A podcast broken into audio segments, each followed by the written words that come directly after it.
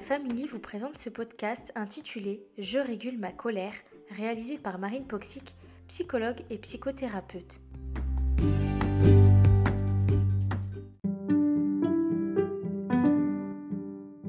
Qu'est-ce que cette compétence?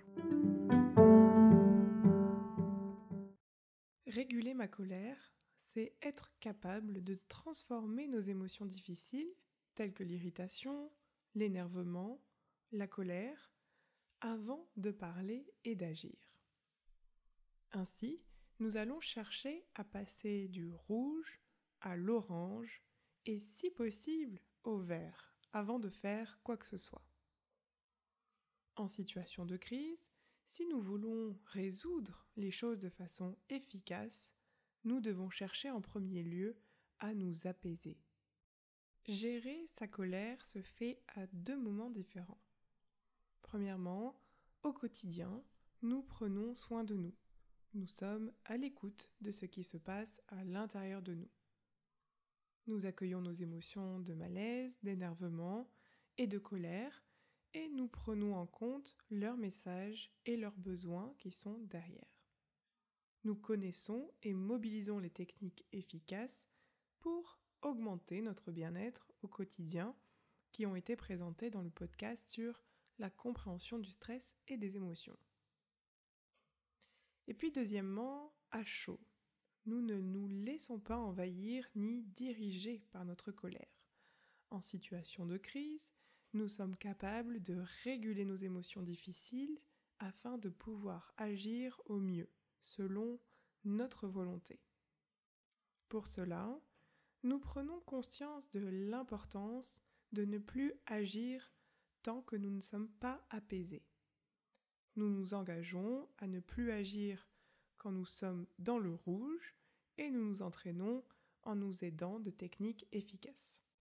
Nous avons conscience que nos habitudes peuvent prendre du temps avant de se modifier, mais qu'avec de la persévérance et de l'entraînement, nous sommes capables de changer nos comportements comme nous le souhaitons.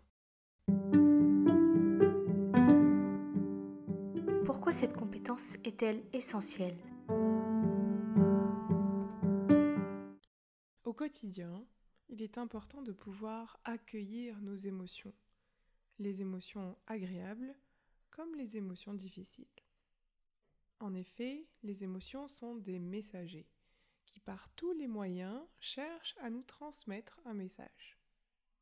Ainsi, si nous refusons notre colère, si nous n'écoutons pas son message et nos besoins satisfaits, la situation risque de se dégrader encore davantage. Notre état de tension et de malaise va augmenter, notre corps risque de se manifester, la relation avec notre enfant va se détériorer et nous aurons de plus en plus de difficultés à gérer le quotidien. En situation de crise, il est primordial de pouvoir entendre et influer positivement sur notre colère afin d'éviter certaines conséquences problématiques pour nous-mêmes ou pour notre enfant. Si nous agissons en étant sous l'emprise de la colère, il est fort probable que nous soyons amenés à regretter ce que nous allons faire ou dire à notre enfant. Il est possible que nous soyons ensuite troublés par de la culpabilité, un sentiment d'incompétence ou d'impuissance. Nous pouvons alors nous dire que nous sommes un mauvais parent et développer ainsi une faible estime de nous et un sentiment d'inefficacité parentale.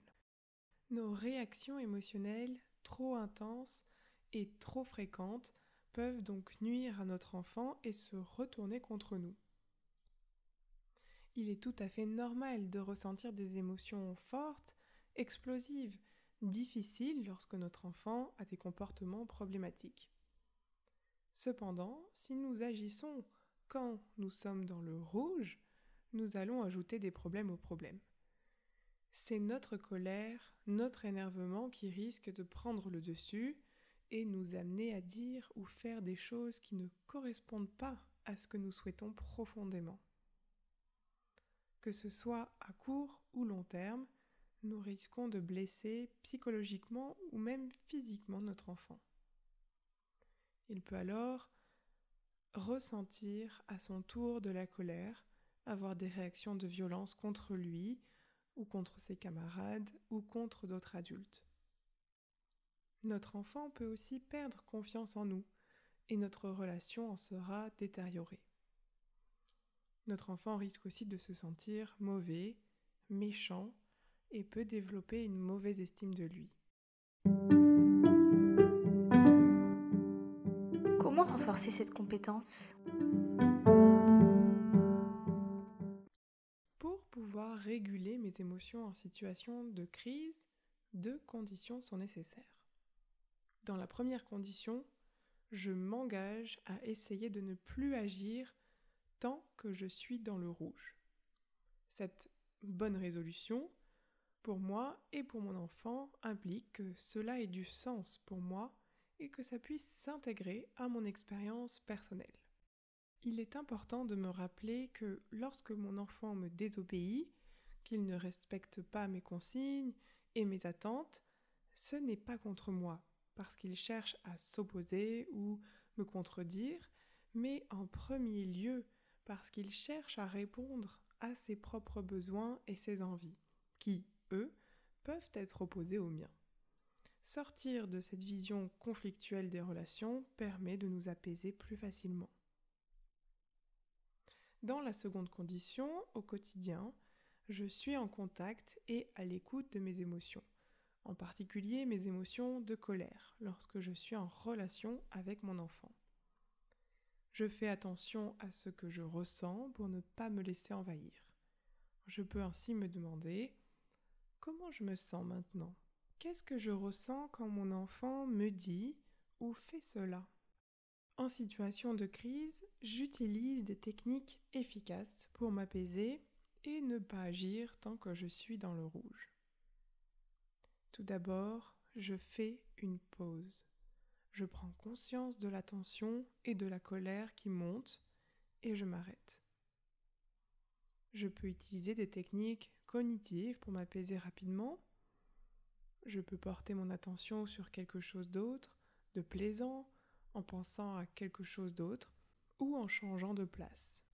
Je peux aussi réévaluer la situation en me rappelant que mes émotions sont provoquées par le fait que mes besoins ne sont pas satisfaits.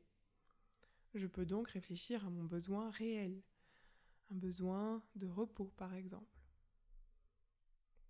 Je peux aussi réfléchir au déclencheur de mon émotion, par exemple une dispute au travail. Enfin, je peux réfléchir aux conséquences d'un passage à l'acte, par exemple une dispute et la culpabilité qui pourrait s'en suivre. Je peux aussi utiliser des techniques psychocorporelles pour m'apaiser je peux porter mon attention sur ma respiration, je peux détourner mon attention de l'extérieur et la porter vers l'intérieur pour observer ce qu'il se passe en moi. Quelles sont mes pensées, mes sensations ou encore mes émotions. Je peux aussi utiliser des techniques relationnelles. Je peux mettre en mots mes émotions à l'aide d'un message en jeu. Par exemple, je suis vraiment en colère quand tu me parles sur ce ton.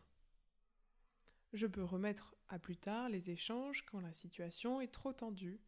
Par exemple, je pense que nous sommes trop énervés, reparlons-en plus tard. Et si je ne suis pas parvenue à gérer ma colère sur le moment, je peux toujours le faire après. Il n'est jamais trop tard pour bien faire. Je peux utiliser les techniques efficaces pour m'apaiser. Puis, je peux prendre le temps de rétablir une relation positive avec mon enfant. Je mets en mots mes émotions. Par exemple, j'étais vraiment énervée et blessée par tes mots. Puis je nomme mes besoins. Je veux que tu me parles avec respect et gentillesse. Et ce que j'ai fait et que je ne voulais pas faire. Par exemple, je ne pensais pas ce que je t'ai dit à ce moment-là.